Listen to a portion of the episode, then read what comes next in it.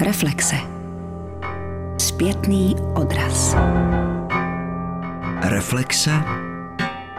Podpovrdění.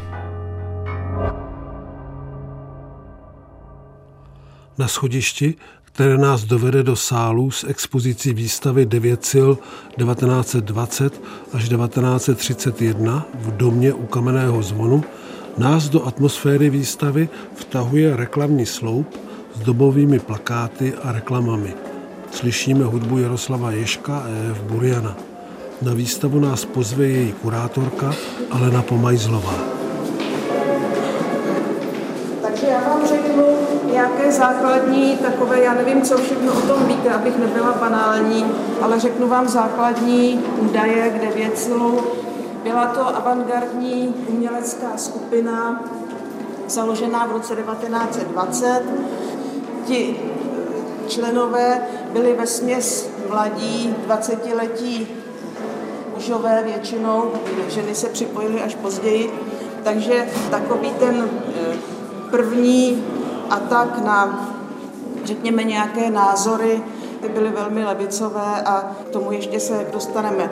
Eh, ta první etapa 1920 až zhruba 1923 byla spojena s proletářským uměním a s takovým naivizujícím komunismem, dalo by se říci. Eh, ta spojitost s politikou byla velmi intenzivní.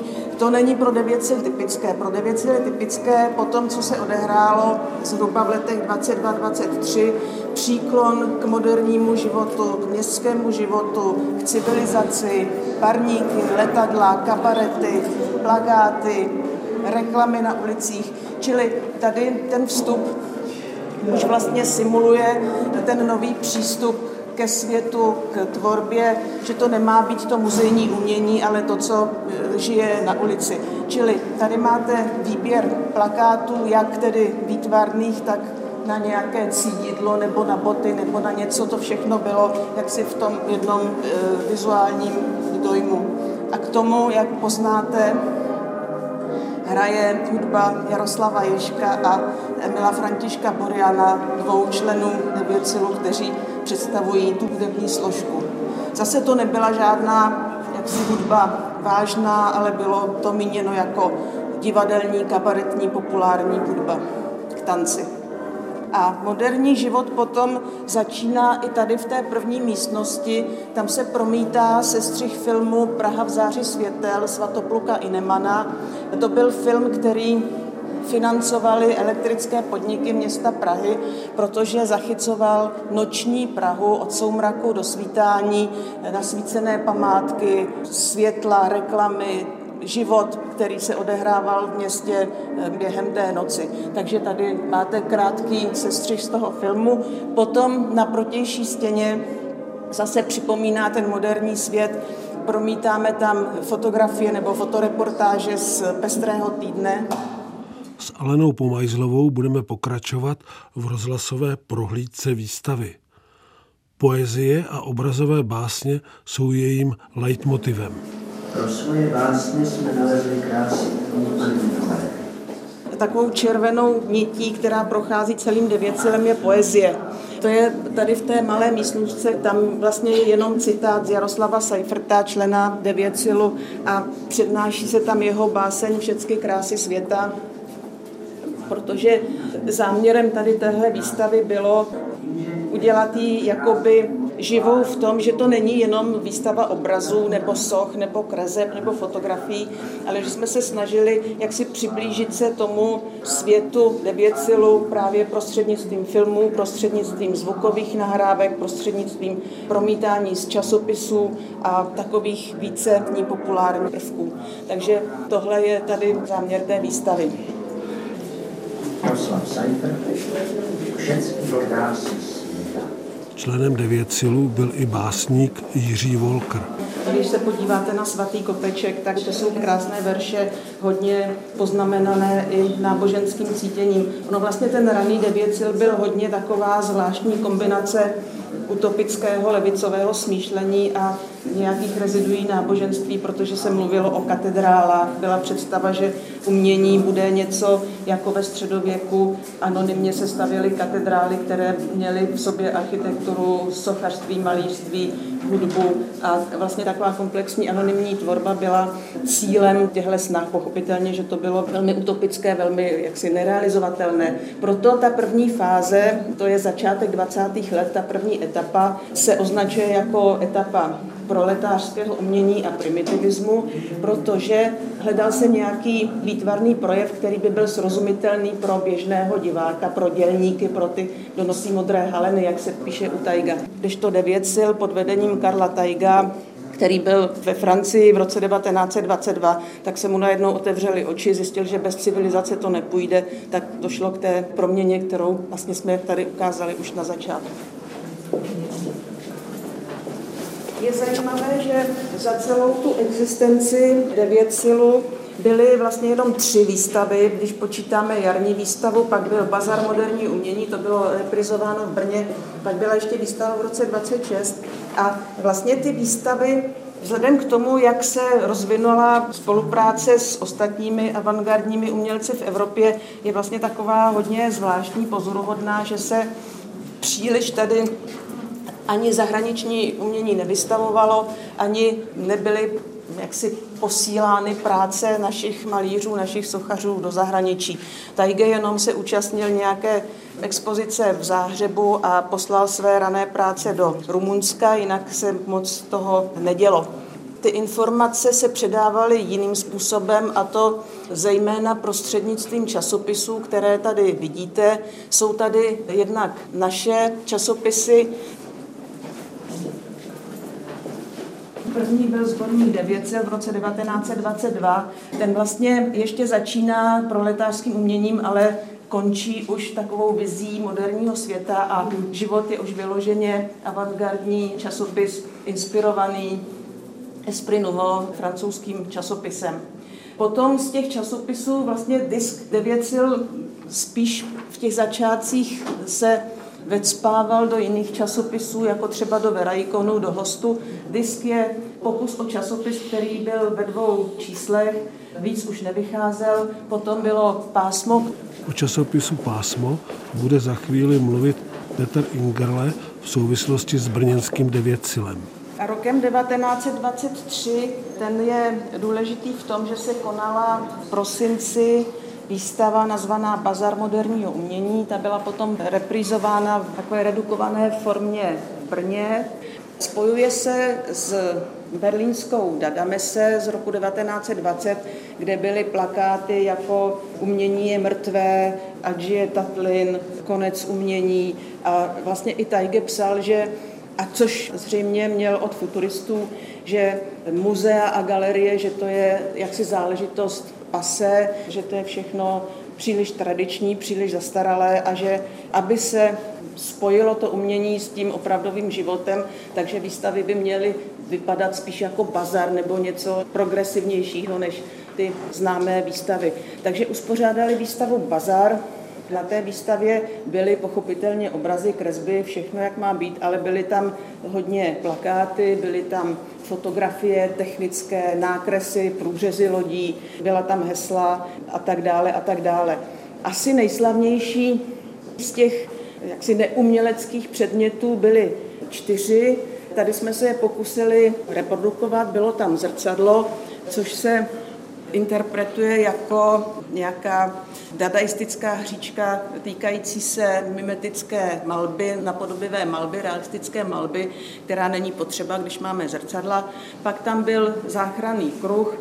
Žádná fotografie se dodnes té výstavě nedochovala, ale píše se, že ten záchranný kruh, že byl položený pod Šímovi obrazy z parníčky, takže ono to simulovalo jakoby Maroldovo panoráma, že byla věc a potom tedy obraz. Bylo tam ložisko, které bylo v devětých časopisech prezentováno jako moderní plastika, čili ta technika tady byla velmi důležitá. A byla tam kadeřnická pana, tady je tedy, není to originál, je to nový výrobek, ale ono vlastně v té době na té originalitě příliš oni nelpěli, takže zase taková paradoxní situace, že sochařství bylo prezentováno buď to nějakým technickým výrobkem nebo něčím, co patří do dílový obchodu. Když jste se podívali na recenze bazaru, kterých bylo hodně, tak ku podivu tyhle předměty které jsou dnes velmi vyzdvihovány, tak příliš nezaujaly, kde bylo to bráno jako nějaká atrakce, jako něco, co je tam mimo a vlastně jenom zmínili, že tam něco bylo, ale ty recenze byly vesměs negativní, ty recenzenti se nad tím nějak nepozastavovali. Na naší procházce výstavou o devět silu jsme se zastavili s Alenou Pomajzlovou u tajgových obrazových básní. A protože to bylo zamýšleno jako podklad pro reprodukci do časopisu, posílali to do časopisu, tak se vlastně vůbec nedochovali. Byl to záměr i Tajgův, který říkal, že když je tisk, tak rukopis se hází do koše, takže když je tisk, tak i originály se hází do koše a umění se bude šířit pomocí časopisů jako reprodukce. Když tohle spatřili tehdejší recenzenti, tak se hrozně pobouřili, psali něco o tom, že co to je za umění, kde stačí jenom nůžky a lepidlo, to by mohl dělat každý, což byl ten záměr, aby to mohl dělat každý, kde je tedy to pravé umění a hrozně se psuli právě tyhle obrazové básně. Je to inovace devěcilská, která byla vedena myšlenkou právě spojení obrazu a básně, obrazu a poezie. Tajge píše, obraz se bude číst jako báseň, báseň se bude prohlížet jako obraz, takže tahle fůze jaksi více oborů, poezie, malířství, fotografie, fotomontáže, tohle bylo tou inovací devětcelskou hlavní bazaru moderního umění. A ještě bych upozornila tady, oni ty obrazové básně byly vnímány i jako svým způsobem obrazové scénáře pro filmy. Ty eh, scénáře, které devětsilští autoři otiskovali, nikdy nebyly sfilmovány, ale byly to scénáře, které jaksi měly být vidět. Mělo to evokovat ten film, takže vycházely z těch obrazových básní jako nějaká skladba obrazů, které jdou za sebou, takže pak se to jaksi mělo převést do té filmové podoby. Nedávno jsem o výstavě věnované Devětsilu v domě u kamenného zvonu a o Devětsilu jako takovém natáčel s historikem architektury Rostislavem Šváchou, který se také podílel na první výstavě o Devětsilu Františka Šmejkala vedle Hany Rousové a Jana Rouse. Výstava se konala v Brně a v Praze v roce 1986. Na konci těchto reflexí Švácha porovná obě výstavy, tedy tu v roce 1986 s tou současnou. Teď, před vystoupením Petra Ingerleho z Moravské galerie, který bude hovořit o brněnském devěcilu, konkrétně o časopisu Pásmo, Rostislav Švácha upozorní na přínos brněnských historiků umění v bádání o devěcilu. A takový obrat nastal v roce 2014 v Brně, kde Petr Ingrle s kolegyní Česálkovou připravili výstavu o brněnském devěcilu. A to je jako velmi zajímavé téma už samo o sobě, protože na rozdíl od toho pražského devěcilu, který hodně produkoval, třeba jako členy devěcilu byli malíři, nemluvě o architektech, tak ten brněnský devěcil po sobě nezanechal tolik produktů. A jak to teda uchopit, když vlastně jako bychom neměli skoro žádné exponáty, kromě časopisů, pásmo nebo toho sborníku fronta. No a ti naši brněnští kolegové na to šli velmi chytře, položili důraz spíš na aktivity toho devěcilu, nebo mohli bychom použít slovo provoz devěcilu, no a vyšlo jim z toho něco velmi zajímavého, co potom ovlivnilo i pojetí té pražské výstavy a ještě víc pojetí katalogu té pražské výstavy. Slovo má Petr Ingrle z Moravské galerie Brno, kurátor brněnské části výstavy o Devěcilu. Zachovala se korespondence, kde vlastně padaly návrhy na ten časopis. Hlavním návrhem byl, že se to má jmenovat Avion, což samozřejmě velmi korespondovalo s tím obdivem pro tu moderní techniku a tak. Ale Tajge napsal, že to moc zavání nějakým časopisem pro aviatiky a že lepší tedy bude pojmenovat to pásmo. Vidíme, že ten časopis získal v té hlavičce ten filmový pás, což už teda značí, že ten film pro tu avantgardu hrál nějakou důležitou roli. byl zejména Tajgem a dalšími teoretiky mnohem vyzvedáván mnohem víc než třeba divadlo. A zároveň s tím Tajge se rozhodl, jak si rozšířit to své akční pole směrem do Brna a po korespondenci s Adošem Černíkem, jeho vlastně blízkým spolupracovníkem, kterému říkal jako zahraniční ataše Devěcilu, který zjednával všechny ty zahraniční kontakty, tak s ním se vlastně domluvili, že to pásmo se začne v Brně vydávat. Když už se díváme na tohle konkrétní číslo, deváté tedy, tak to je zajímavé tím, že ono je téměř monotematické. Zhruba polovina toho pásma je věnována Josefu Šímovi. A to z toho důvodu, že Josef Šíma měl kořeny v Brně, on tam od roku 1904 žil, pak tady studoval v Praze na akademii, ale zase se vrátil do Brna studovat eh, techniku. A právě od brněnského devěcilu, který byl ustanoven, udávají se dvě data, konec roku 1923 a začátek roku 1924, což bylo způsobeno nějakými prostě úřednickými eh, záležitostmi, tak ten právě Šimu vyzval, aby uspořádal první samostatnou výstavu. A součástí té výstavy, která se nakonec konala jak v Praze, tak v Brně, tak byl tohle speciální číslo časopisu, kde Šíma sám, který v té době už byl v Paříži, si sehnal různé přispěvatele, kteří o něm napsali a publikoval to v tom časopise. Sehnal si vlastně i ty reprodukce svých děl a také na dálku vlastně z Paříže to jak si celé zorganizoval. Představa, jaké asi obrazy na té své první výstavě Šíma vystavoval, to se můžeme udělat z těchto dvou malých abstraktních nebo semi-abstraktních eh, děl. Ono se jich už skoro víc nedochovalo.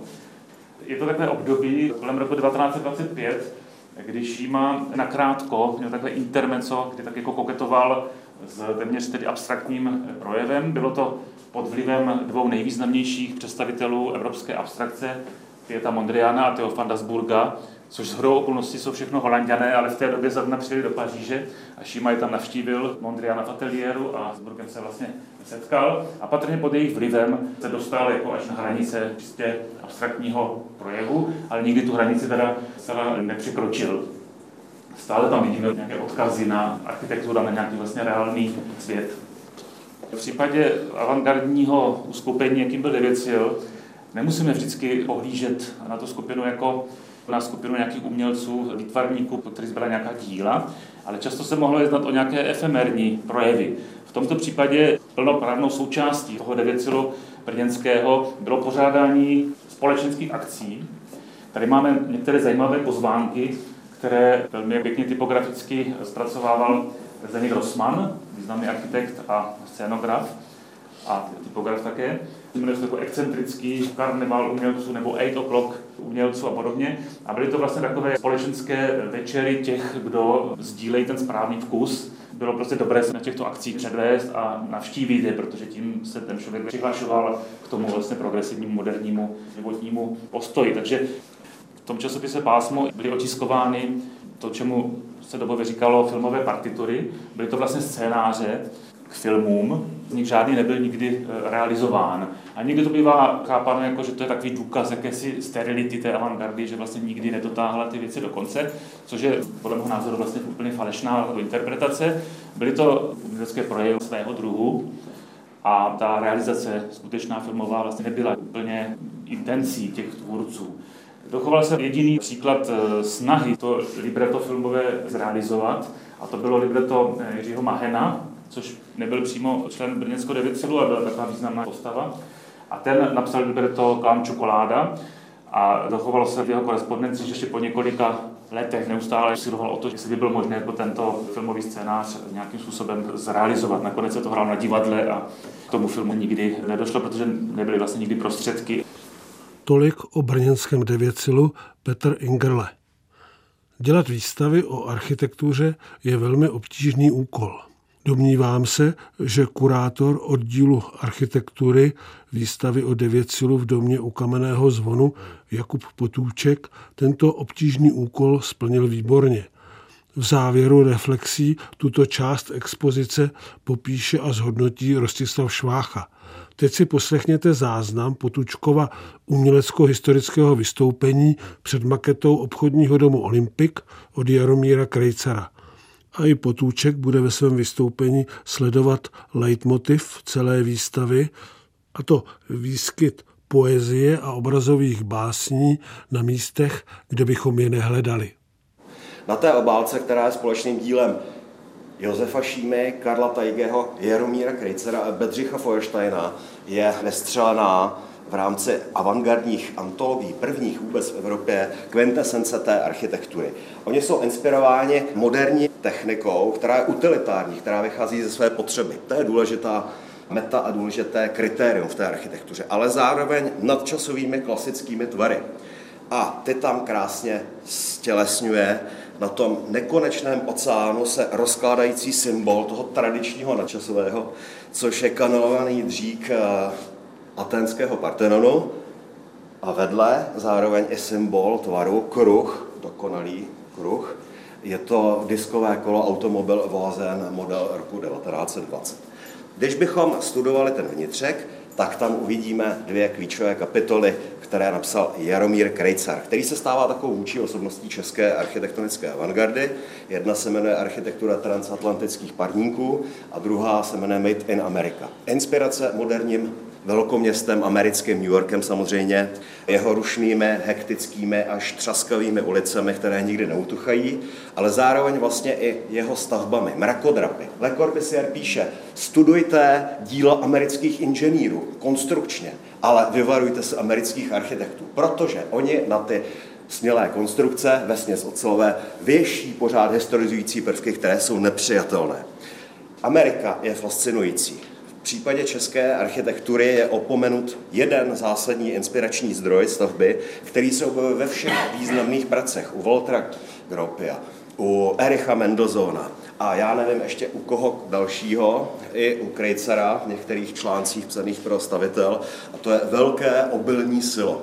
Americké grain terminals jsou prostě klíčovou metou inspirační a možná ještě důležitější než ty dopravní prostředky, protože oni mají hmatatelnou formu, ale Corbusier známý to lišák, upravuje a rozostřuje vlastně u těchto průmyslových staveb ten dekor, který na nich je na těch amerických stavbách je dekor. Takže dospíváme k jednoduché geometrické architektuře, inspirované vlastně tepem velkého města, i když přizpůsobeného menším českým poměrům. Proto slavný transatlantický parník sice rezonuje českou architekturou, ale jak napsal Rostislav Švácha, je spíše typičtější takový jako vltavský parníček, malý kolesový parníček.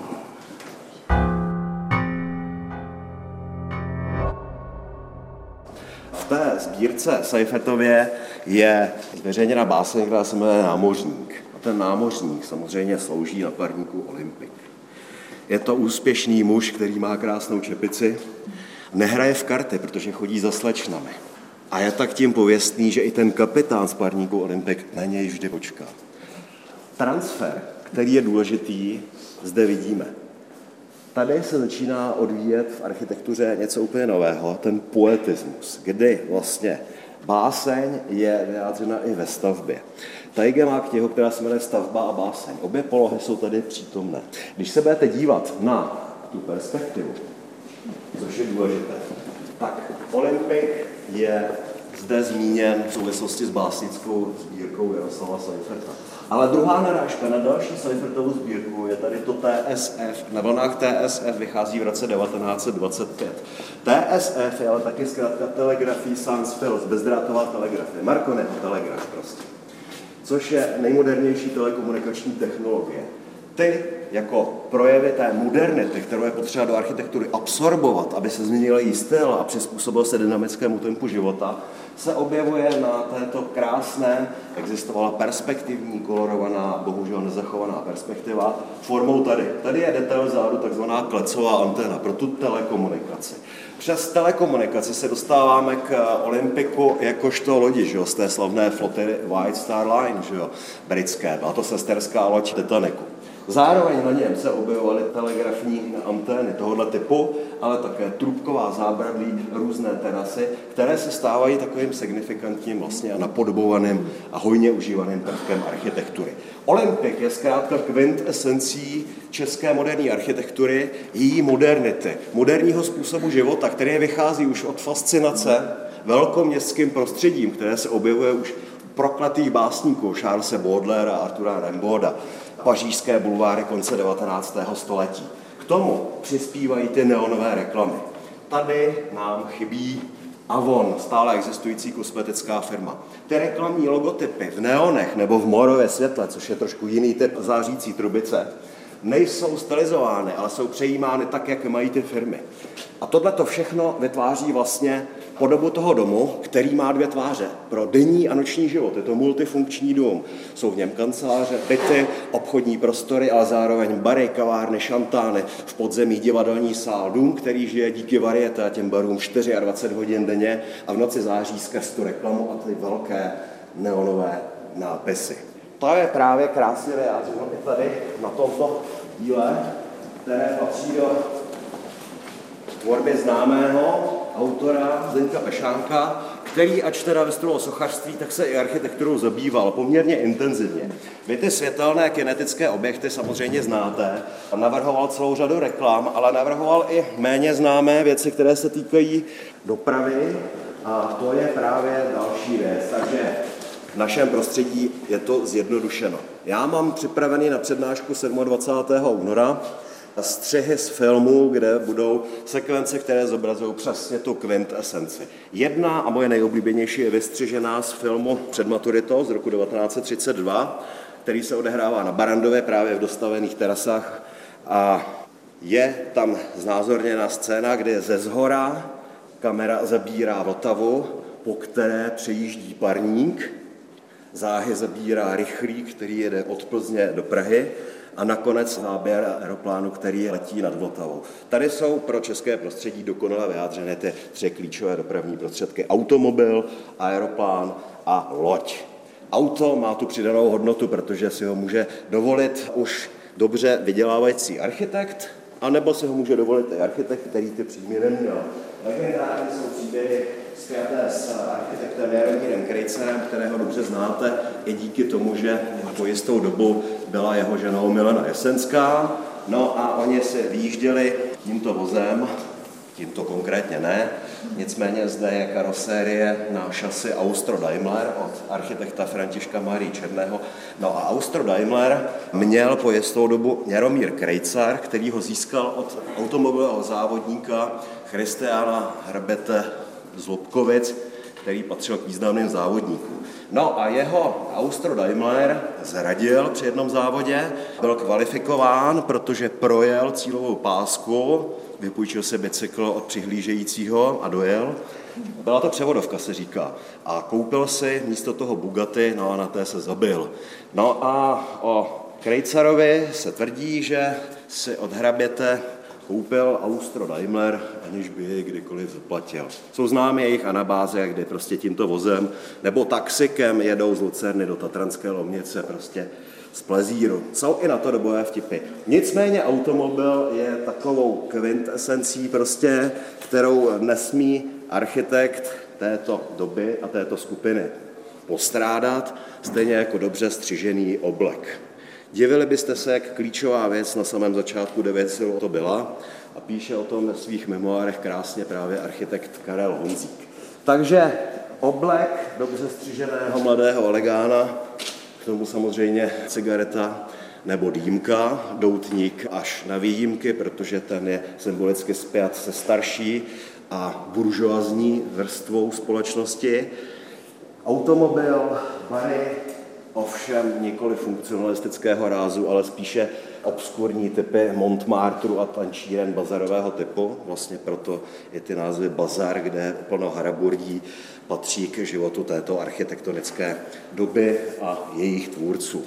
Opakem toho Krejcerova domu Olympik, který nakonec nebyl zrealizován tak dynamicky, jak si architekt představoval, protože narazil na ty problémy na stavebním úřadu, aby byl schválen, stojí ve Spálené ulici, číslo 35, myslím, a dal i název skupině Olympik, že jo, Jandově, tak nakonec přišel Krejcar i o to prvenství, protože se na té stavbě ani neobjevily tak ty dynamické reklamy, ale ty se objevily na jiné stavbě, kterou už dneska najdete v brutálně přestavené podobě, a to je obchodní dům Habich ve Štěpánské ulici.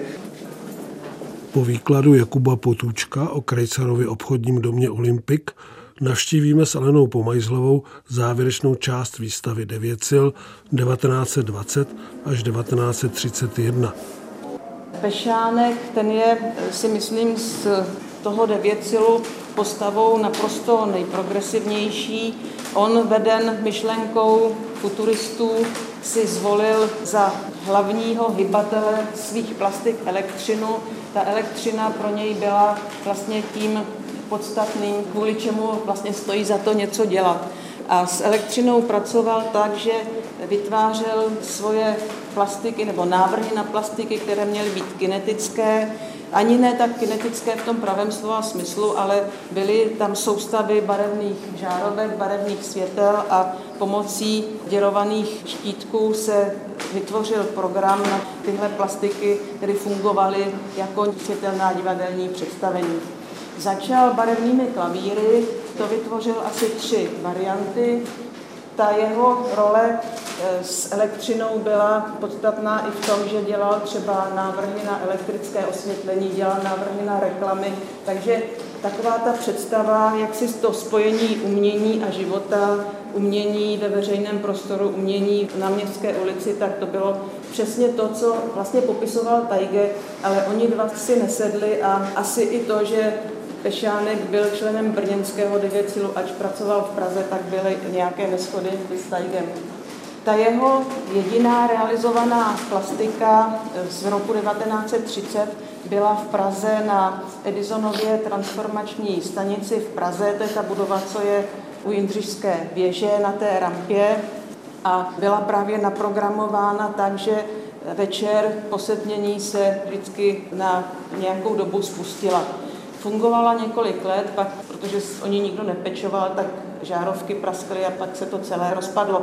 Při výstavě Zdeňka Pešánka v Národní galerii udělali repliku, ale myslím si, že s těmi žárovkami je stejný problém jako v tom roce 1930.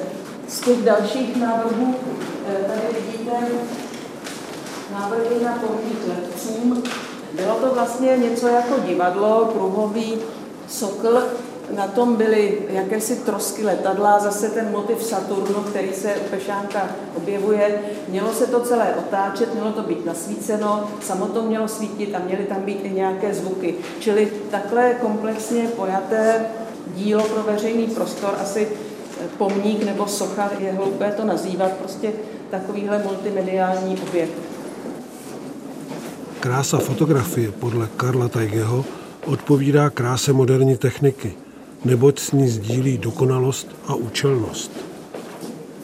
Další médium, které Tajge prosazoval, a to je fotografie. Fotografie mu byla něčím víc než malířství, protože to byla ta technická disciplína spojená s nějakým strojem a s nějakým objektivním viděním. Obrazová báseň Abeceda básníka Vítězslava Nezvala typografa Karla Tajgeho, fotografa Karla Pepsy a tanečnice Mlči Majerové patří zřejmě k nejvýznamnějším dílům z dílny skupiny Devěcil. Pregnantně totiž vyjadřuje její poetiku. Jen připomenu, že abeceda je cyklem básní inspirovaných tvary písmen v Tajgově typografickém pojetí – Taneční kompozice Mlči Majerové jsou pohybovými asociacemi k jednotlivým písmenům. Ten výrazový tanec byla taková varianta ke klasickému tanci. Vidíte, že je to spíš tělocvičný úbor, co má na sobě, že to není žádný klasický tanec, že se tady představuje co by moderní žena. Byla vnučkou nakladatele Oty a domluvila se svým dědečkem, že ty fotografie, které nafotil Karel Paspa, jsou tady u nás dvě, že je prostě vydá s těmi verši. Do toho zasáhl Tajge a řekl ano, ale nebudou to jenom fotografie, bude tam i moje typografie, takže tady tuhle, ta typografie konstruktivistická je Tajga. Pak to tedy opravdu u toho nakladatele o ty vyšlo. Kuriozní je, že Nezval vůbec tomu nemohl uvěřit, protože o to byl spíš konzervativní nakladatel a že se šel dvakrát přikat, jestli jako opravdu to myslí vážně s tím, že vydá tu abecedu, že jaksi byli progresivnější nakladatelé, kteří by se toho asi možná chopili raději, ale byl to dědeček.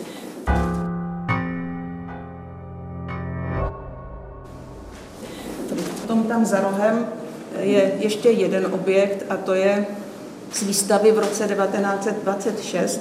Tam v sekci osvobozeného divadla asi to musela být docela zábava, odlili do sádry nohu tanečnice Míry Holzbachové a vystavili ji v sekci divadelní, tak jsme zase udělali repliku té nohy, protože tyhle objekty vlastně patří do těch výstavních aktivit devěcelských. Po sádrovém odlitku nohy tanečnice Miry Holzbachové si můžete v závěru devětsilské výstavy v Pražském domě u kamenného zvonu prohlédnout ještě výtvarná díla Josefa Šímy, Jindřicha Štýrského a Toajen.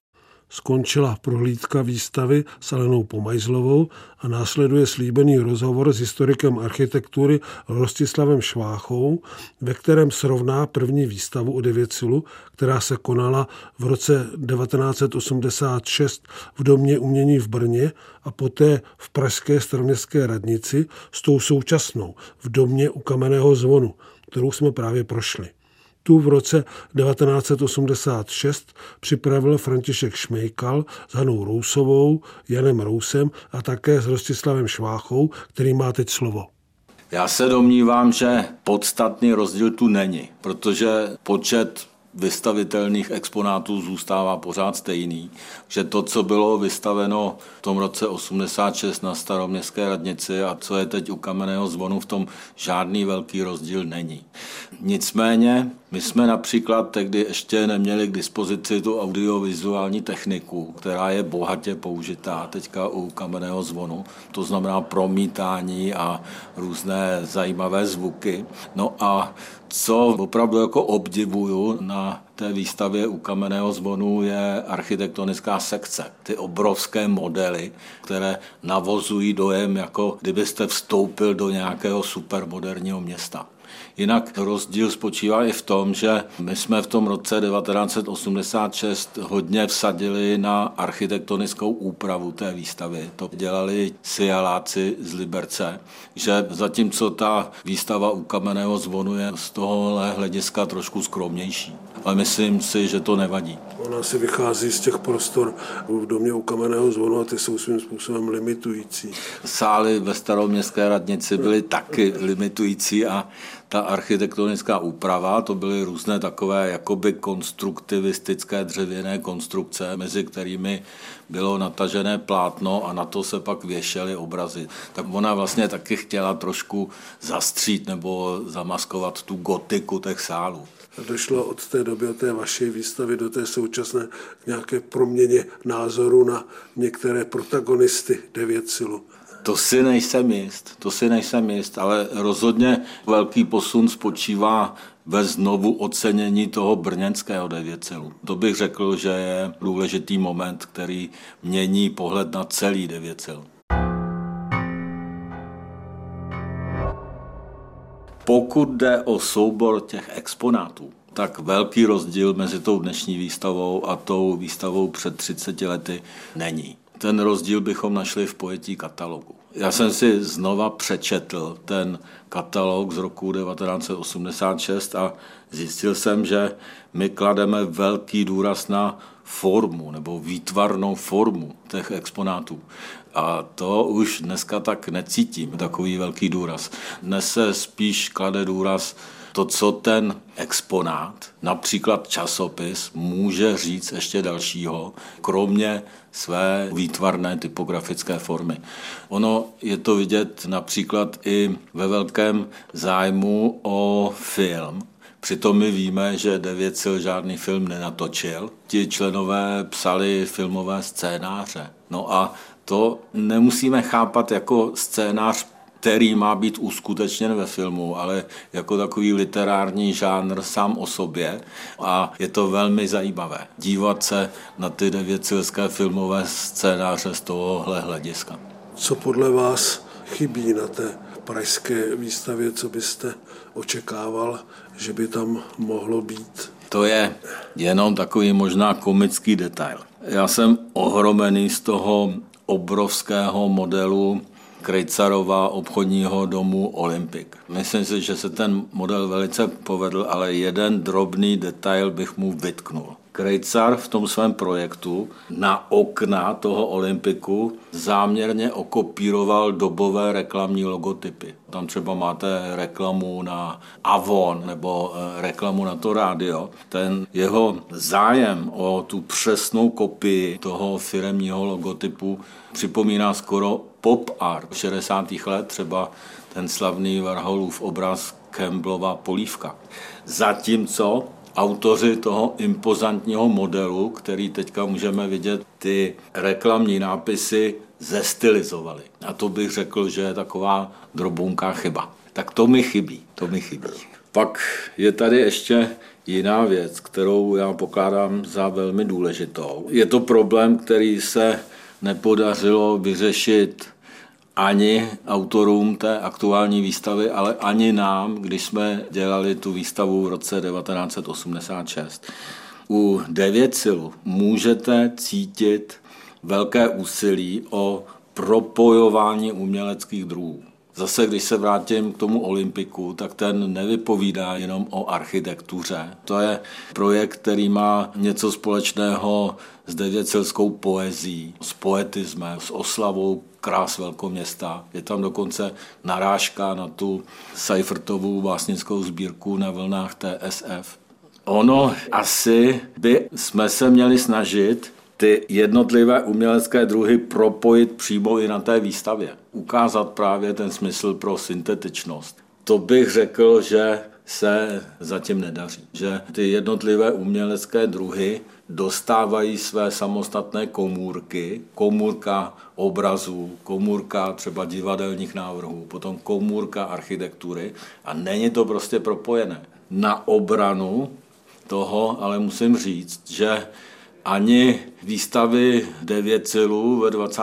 letech ten problém nevyřešili. Když se pokusíme představit si, jak ten bazár moderního umění v roce 1923 nebo potom ta výstava SMK 9 sil v roce 1926 vypadaly, tak zjistíme, že i oni to měli rozdělené do těch komůrek.